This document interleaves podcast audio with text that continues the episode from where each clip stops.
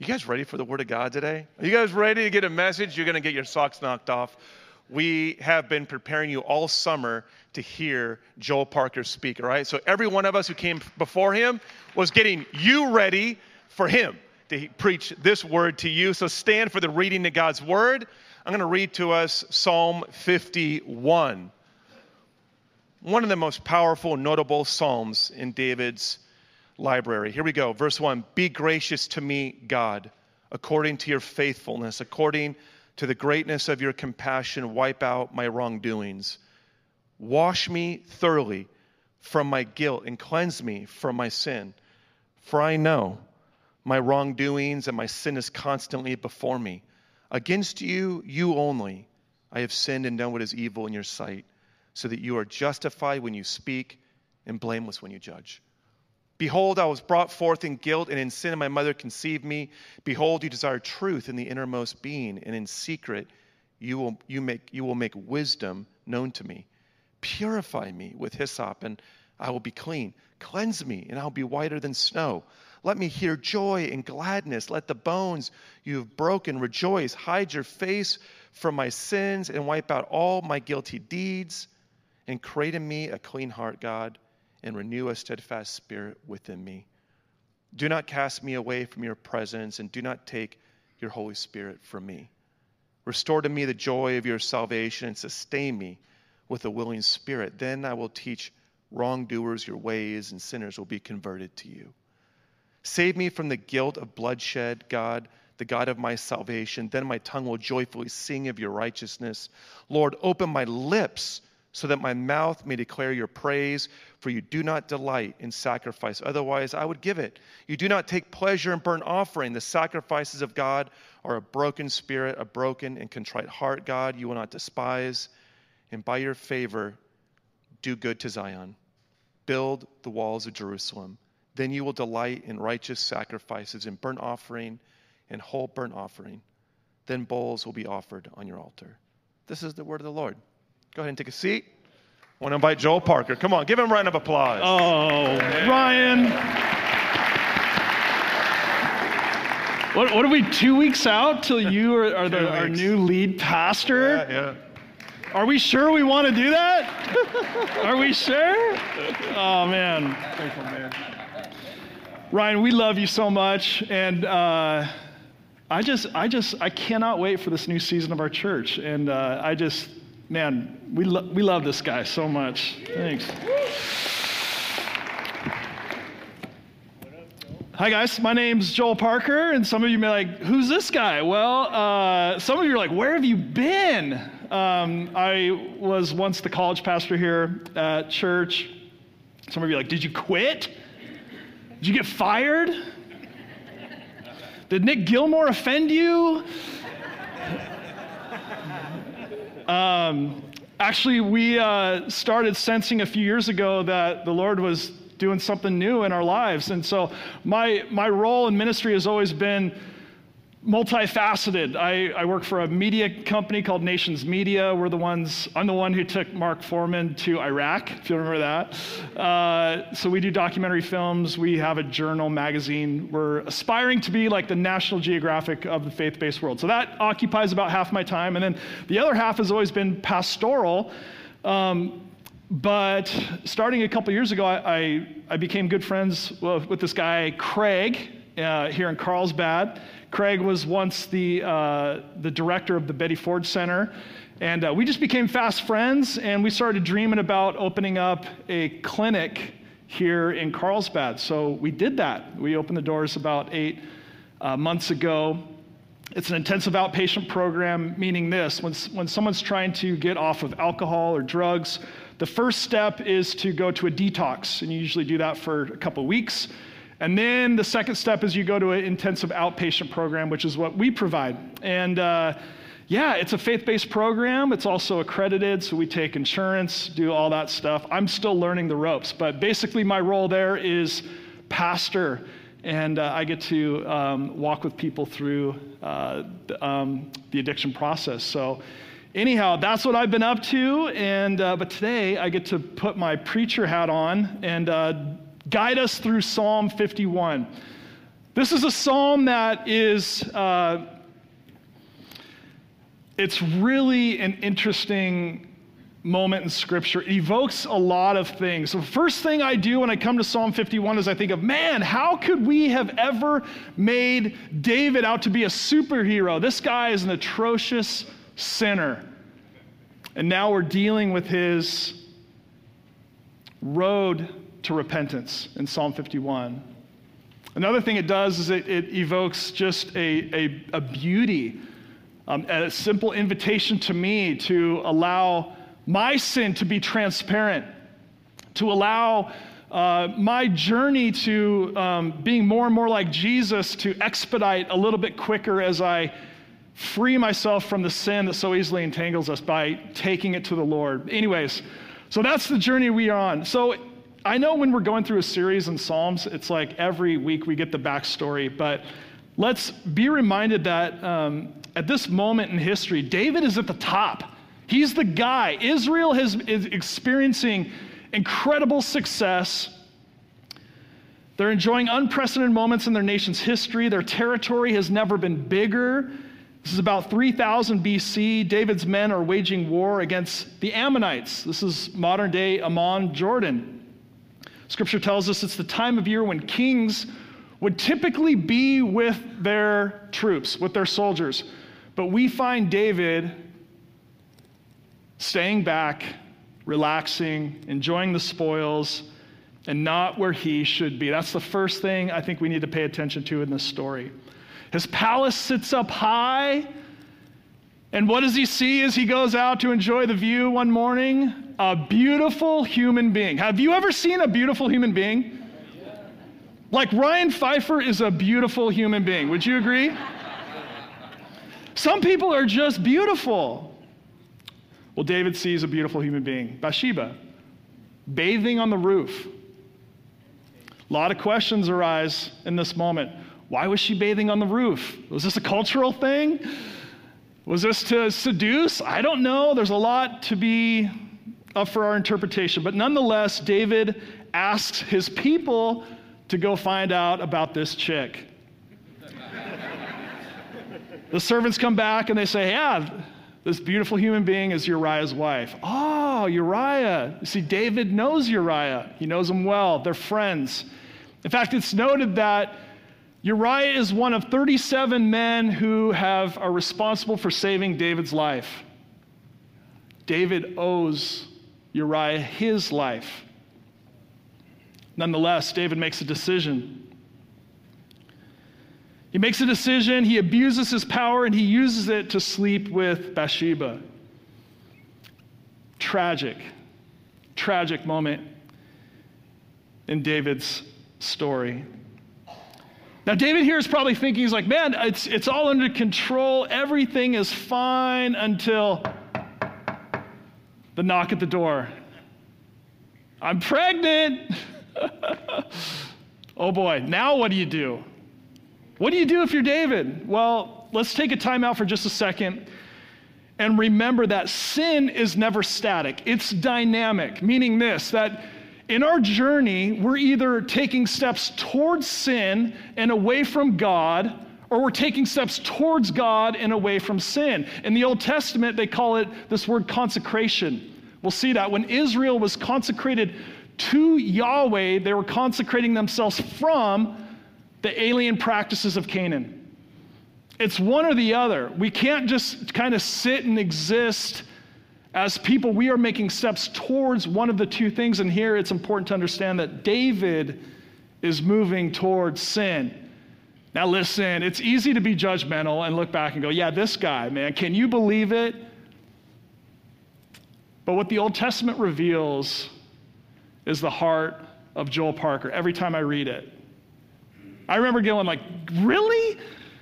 Really, Israel? You're going to have this monumental moment where everything's going great, and then you go and build a golden calf? Really? And then I think back to all the idols that I've created. Dude, I have made idols out of snowboards. I'm like, this is my life. I worship you. Surfing, whatever it may be, we're quick to do it. It reveals who we are. We're no different. we're no different. Sin is damaging, it's harmful, and we, apart from the grace of Jesus Christ, are right in the throes of it. I love in Ephesians chapter 2 when Paul is talking to the church and he starts, he says, And you were dead in your trespasses and your sins without Christ, in which you formerly lived according to the lusts of the flesh, indulging in the desires of the flesh and of the mind, were by children of wrath, even as the rest. Meaning this, that, that we, the church, apart from Christ, are a pretty grisly bunch. And David's right there with us, right? Yeah. So we can take our judgmental hats off and just read this story and pay attention to what God is inviting us to this morning. So, long story short, he has Uriah killed through a set of circumstances. That's his solution. He goes towards sin even deeper, and it's getting messy really quick. Then there's a knock at the door. In 2 Samuel 12, Nathan, his buddy, shows up and he comes to him and says, There were two men. He, he tells this story. Ready? He says, There are two men in the city, one rich and the other poor. And the rich man had a great many flocks and herds, but the poor man had nothing except one little ewe lamb. Oh, kind of like, isn't there? Yeah, see that? Can you smell that photo? Anybody? Anybody raised on a farm? Not a lot of farms in Carlsbad. Dude, I can, I can, I re, I'm, yeah, I was, uh, I, I, used to teach at this Bible college down in New Zealand, and, uh, and I'm like, oh my gosh, sheep, they're so cute and so amazing. And then you get close, they're like, oh my gosh, they're just little, they're little cows with fur. That's all they are. They, they smell terrible. Anyways, the poor, the rich guy has a lot of them. The poor guy has one, okay? One little ewe lamb, which he bought and he nourished. And listen to this, and it grew up together with him and his children.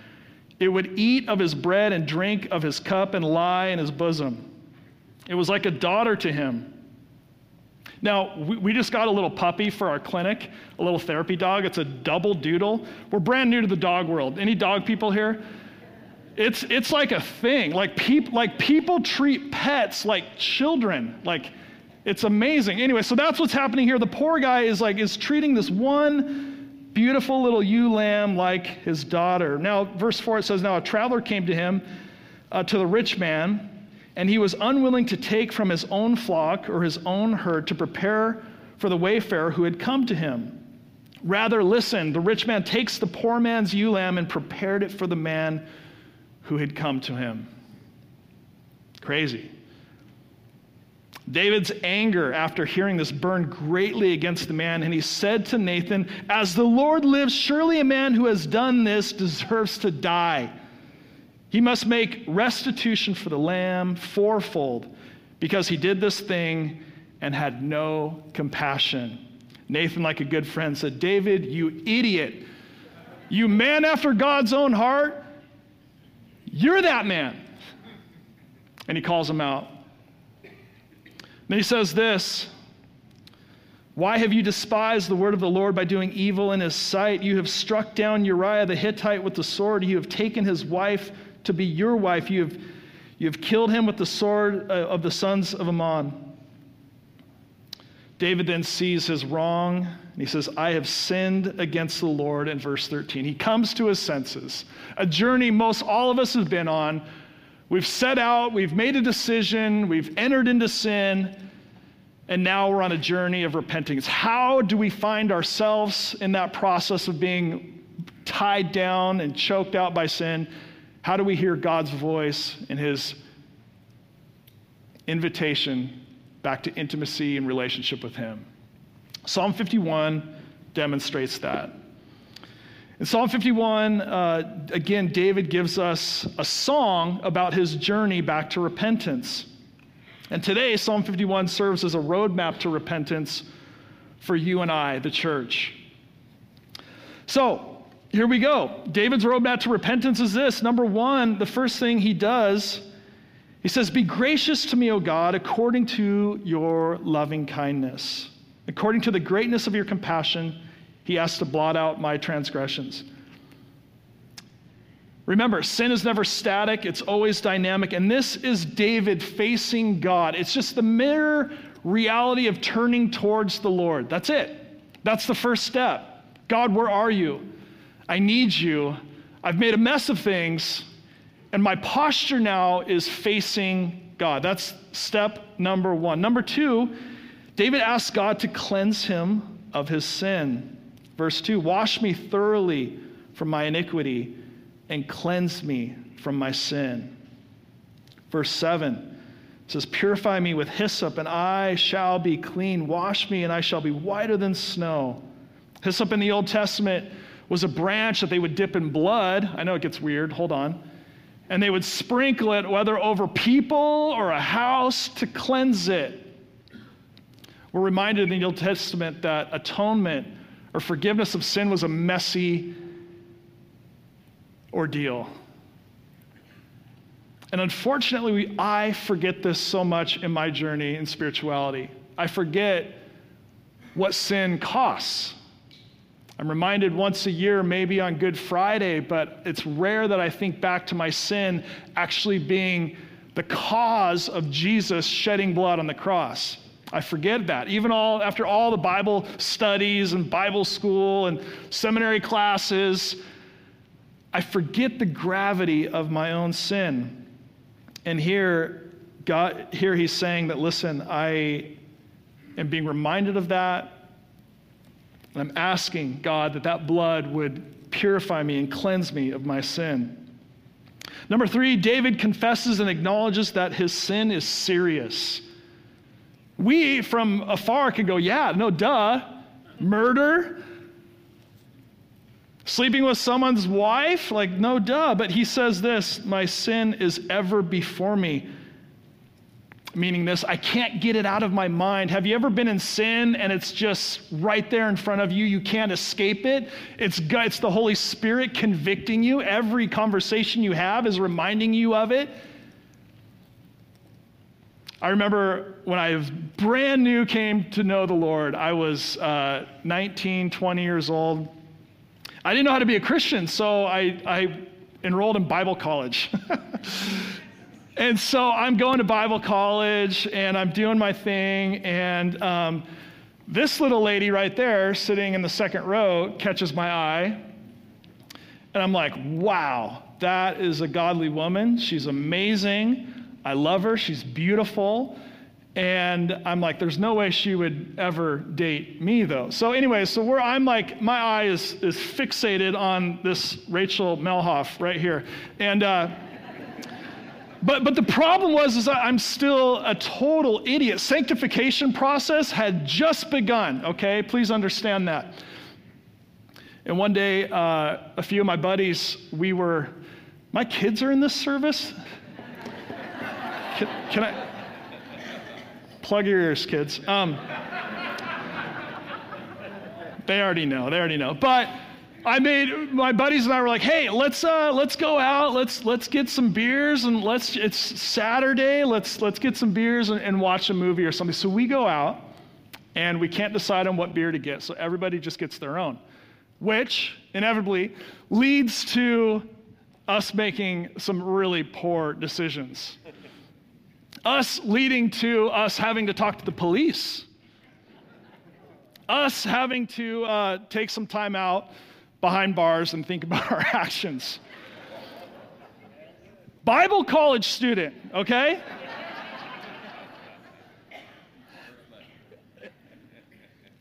See, see, God always wins. Now I have to work in, in addiction and recovery world. See, see, He always wins. And, and, and here's, here's the funny part. And I, now I'm a professor of the Old Testament at that Bible college. So um, God always wins in the end. So, but I'll never forget the first time I was just toiled by my sin, the decisions I had made. I was like, oh my gosh, this is jeopardizing everything.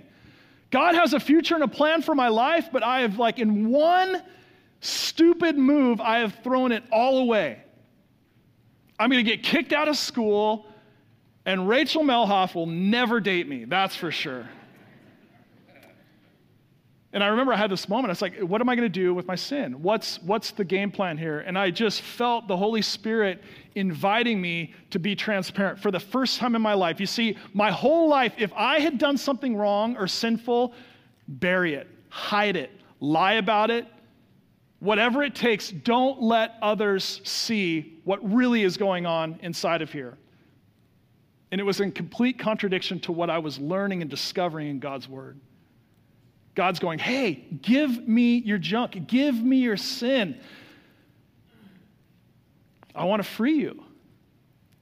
First time I was ever honest in my life was in that moment before God, saying this God, whatever the outcome is, if I'm kicked out of school, so be it. I'm fine. As long as you're with me and guide me out of this, I trust you. And then it was being honest and transparent with others. And I'll never forget the conversation I had with Rachel saying, Listen, I have to tell you something. This is what happened a couple weekends ago. I know you're probably never going to want to be my friend. We'll never date, but I had to just air it out and confess this sin, and I had never been lighter in my shoes than after that moment. It was freedom, it was total freedom. I think the, beauty, the beautiful thing about this is that when we acknowledge the seriousness of our sin, God matches it with His grace. He always does. Have, have you ever come clean about something really heavy or gnarly? Whatever scale gnarly is for you, have you ever just done it? Has God ever abandoned you in it?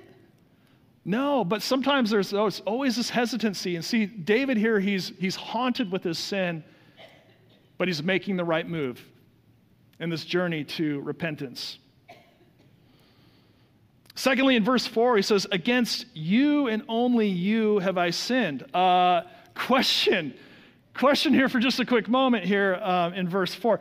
What about Uriah? What about Bathsheba? Could possibly have your sin be against them? Well, listen, this is a little bit theological, but it's important to understand. God is the one who determines right and wrong, not culture, not opinion, not uh, convenience. God's law is holy because he is holy. David did what was wrong in God's sight. This is key. His sin was against God, the hurt and the pain was against Bathsheba and Uriah. Does that make sense? I think oftentimes in my journey, I'm so fixated on how my sin impacts others that really at the core of that is manipulation and pride, if you really break it down. You see, I have to understand that every single person I encounter, whether it be my family or my friends or the people I work with or God's creation, they're God's people. They're the ones that Jesus went to the cross for. And my hurtful actions is against his creation. Does that make sense? So here we go. Number three in uh, verse four, the second part, uh, David vindicates God, not himself. He declares that God is justified and blameless in whatever he chooses to do with David. He says it would be fair and just for David to suffer at the hand of God from his sin, which is correct. Next thing we see is David's plea for renewal. This is where it gets good. Way deeper than asking for forgiveness. David here is, has a passion and a desire to be changed from within. Verse 10, he prays for a spirit that is new, right, and firm. Create in me a clean heart and renew a right spirit within me. Such a beautiful line. Verse 8 and 12, he asks for a renewal of the joy of his salvation. Let me ask you this Have you ever lost the joy of your salvation? I have. I have. Whenever that happens, again, it goes back to sin being dynamic. It's either I'm taking steps towards sin and making decisions towards that, or I'm making decisions towards God. Steps towards God. I think it, it's pretty obvious to know that when we lose that joy of our salvation, where typically we're at, Number three, in verse 15, he asks for God to free him to worship. There have been many moments in this sanctuary where, man, just my mouth just seems tight. It doesn't matter who's leading worship, it's just not coming out. Anybody relate to that? Again, that's that vine of sin that starts by wrapping itself around our leg and coming up and eventually choking us out. And David's going, I want to be free to worship once again. I love that. What a beautiful invitation. This uh, last season of my life has just been busy. And so my sin has just been not finding adequate time of intimacy with my Heavenly Father who loves me. I'm finding time for everything else in my life except for Him. And wouldn't you know it, you find yourself having to preach Sunday morning. So I'm driving into work, not work, well, I'm driving in this morning, and I was, I, uh, that song, um, um, Give Me Jesus, give me Jesus, give me Jesus, you can have all this world, give me. It just popped into my head. And I haven't had that moment in a long time. Normally, I'm like a stress case. Ask anybody before I preach. I don't like preaching. It's scary. It's intimidating. I'm dyslexic. I am like, God, anybody but me. And I'm just going through all my insecurities as I'm driving here. And that song just like flooded me. And I just started crying. And I was just in this amazing moment of worship. And it hadn't happened in so long. And I just said, Thank you, Jesus. It's so good to just be able you know, it's funny when you're preaching a sermon on repentance, you got to be quick to repent, right? And then the tears and the song came right back. And I just said, Thank you, Jesus. It's so, it's just, man, that freedom is like, it's worth a million dollars, I tell you what. Number four, in verse 13, he asks, David asks that the outcome of all of this would be evangelism. You see, David is not content to just be forgiven. David is not content to just be clean. David is not content to just have a right spirit. And he's not just content to be joyful by himself. Listen to this his contentment comes from his brokenness healing others. Love that. This is why we, this is why um, uh, well, I'll, I'll, say this that what I'm learning about the recovery world and, and people who are desiring with their utmost being to be free from addiction, which is so, so heavy and so nasty. And it's easy if you're not in addiction to judge addiction. It's easy to just go, how could anyone ever get addicted to heroin or meth? Or how could anyone become an alcoholic? Let me tell you this no one wakes up and just goes, I think I'm going to become an alcoholic today. I've always wanted to know what that feels like. No, no, no, no. It's, it's a frustrating process of trauma that leads to hurt and pain, that leads to a series of decisions that puts you in the clasp of the enemy like nothing else. And when people find themselves there and they start to get free and healthy, it's an amazing thing to witness. Has anybody seen somebody walk through addiction? I mean, it's heroic. It's heroic. And nearly every single person that I work with as I start to say, hey, my job pastorally is to, is to help you identify the things that you were numbing with your substance, and that's where our therapeutic team comes in, dealing with all the trauma and the triggers and all that good stuff. But as you become unnumb to those pains, we start to become unnumb to a future that is hopeful, that there's reconciliation with family, there's, there's restoration, there's purpose restored every single time as I counsel people go, you know, I really see myself pouring back into people who are struggling with addiction every single time. Every single time. It's amazing. And so, David here, he's saying the same thing. He's asking that his pain and journey would not be a waste. That he would be able to, this story would be able to be used to invite others into the redemption process. So here we are, thousands of years later, using David's pain of sin to invite us into something much, much bigger intimacy with God, wholeness, healing, All that good stuff. What a beautiful ask David has. So, in David's repentance lessons, um, this is how he goes about. He turns to God and he asks God to be gracious, loving, compassionate, and kind. And we, in the present tense, uh, can do the same thing and understand that God has been gracious to us, right? Because we're on the other side of the cross. He has been loving, he has been ca- compassionate, and he has been kind. Secondly, David asks for forgiveness. Forgive me, wash me, blot out my transgressions. We know that we, in the present tense, can do the same exact thing.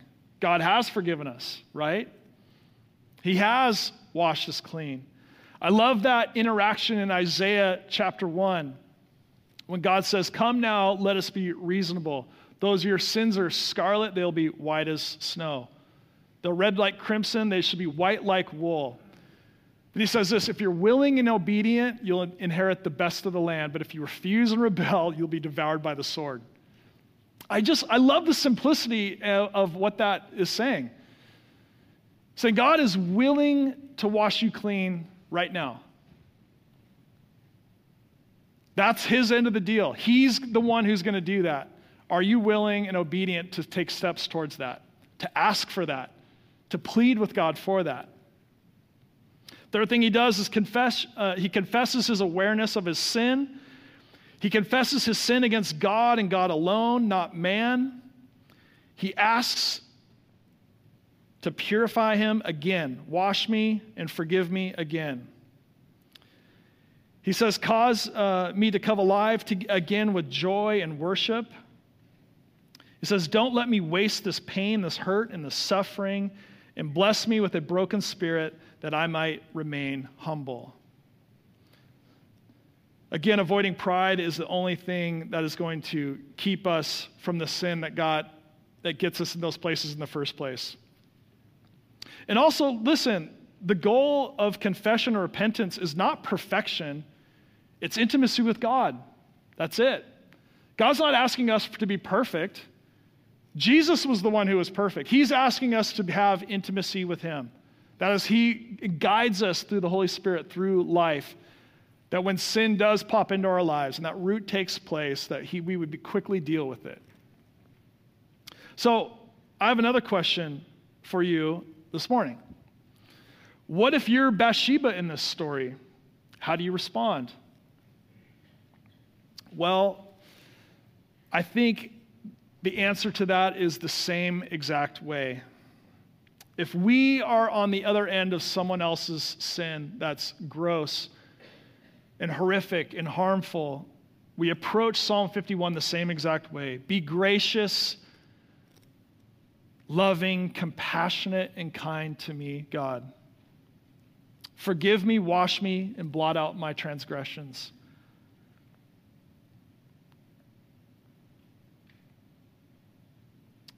Allow the awareness of sin to be known. Ask again for purification, washing, forgiveness. And here's the nugget. When when David's saying, Cause me to come alive again with joy and worship, that's a big one when you're on the other end of someone else's sin, right? Don't let me waste this pain, this hurt, this suffering. Bless me with a broken spirit that I may remain humble and avoid pride that only leads to sin that got me here. I think it has to be the same exact thing. Sin is so harmful we know that when we're on the other end of it. And we have to be hyper aware of it as the church when we start to walk in it. Again, sin is dynamic, it's not static. We have to make decisions as individuals and as the body of Christ to continue to move towards what God is inviting us to.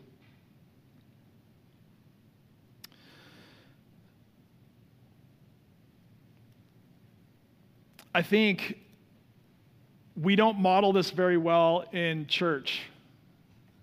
And um, I've been very aware of that in this past journey of my life. Again, I've been in pastoral ministries for 20 years or so.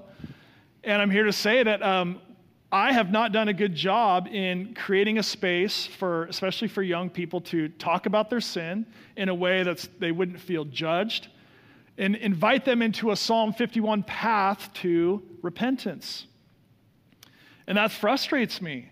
And it's something that I want to see changed in our community, in my family, and in, um, in my life as an individual.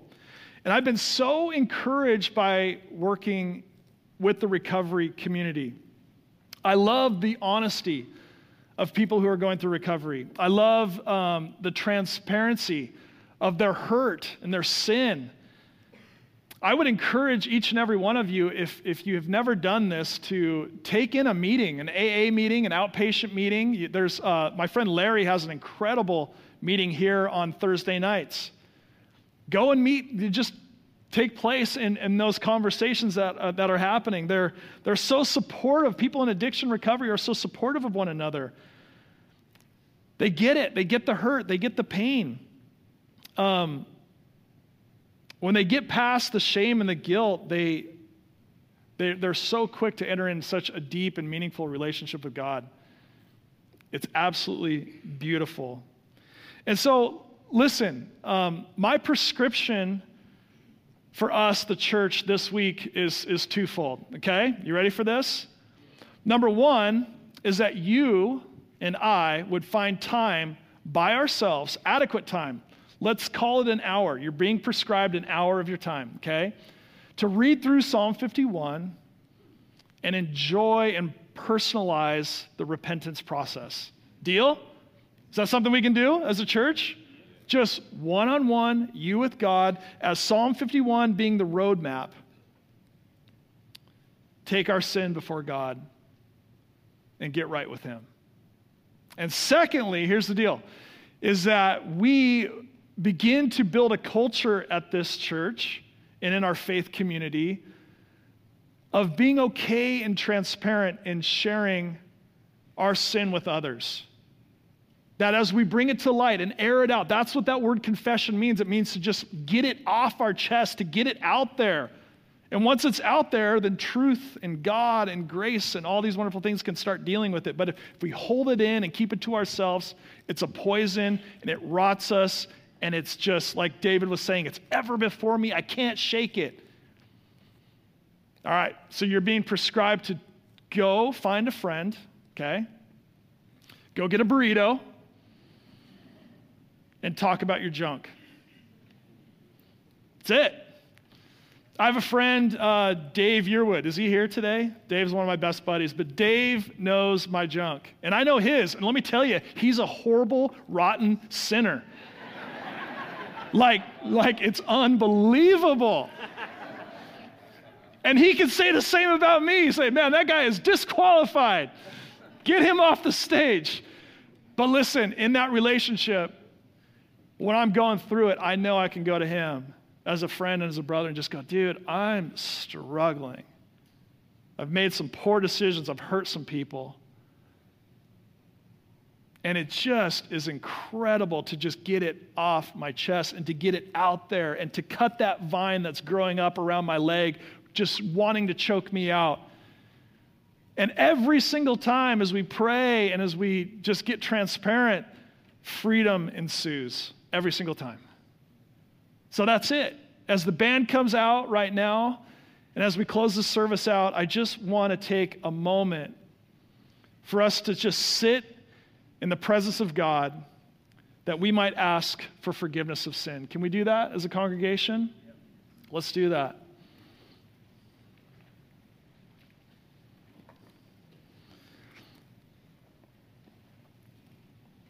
Father, ultimately, it's your kindness that leads us to repentance. In church this morning, it's imperative that we're reminded that God loves us. Put your name in that. God loves Joel Parker. It's hard to believe, and especially when I'm choosing to walk in sin and to live in sin and to stay in sin, how could God ever choose to love me you see, that's the mystery of grace. doesn't make sense. In every other religious construct, it's the worshipers sacrificing for their God, but our God has flipped that and reversed that. He's a God who sacrificed for his worshipers. And so, Father, this morning, as we are just going, hey, we've got a great roadmap here in Psalm 51 towards repentance. We desire that forgiveness of sin. We desire that freedom. We desire that you would take our stories of pain and heartache and use them for your kingdom, for your good.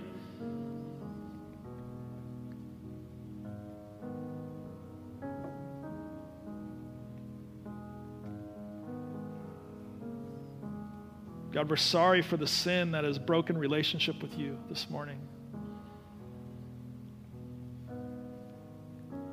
We thank you that again, it's your kindness that leads us to repentance. You're a kind God, a loving God, a merciful God. God that demonstrated his goodness towards an idiot 19 year old who didn't kick him out of Bible college and allowed him to marry his childhood sweetheart. That's what you're inviting us to each and every one of us. There's no sin that he hasn't dealt with or conquered. There's no sin that has kept Jesus on the cross or in the grave.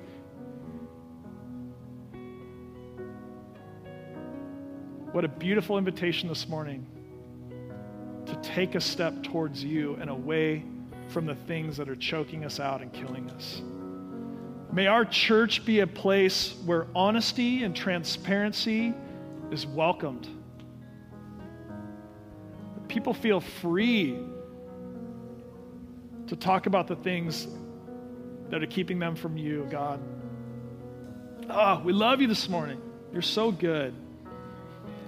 We pray all this in Jesus' name. Amen.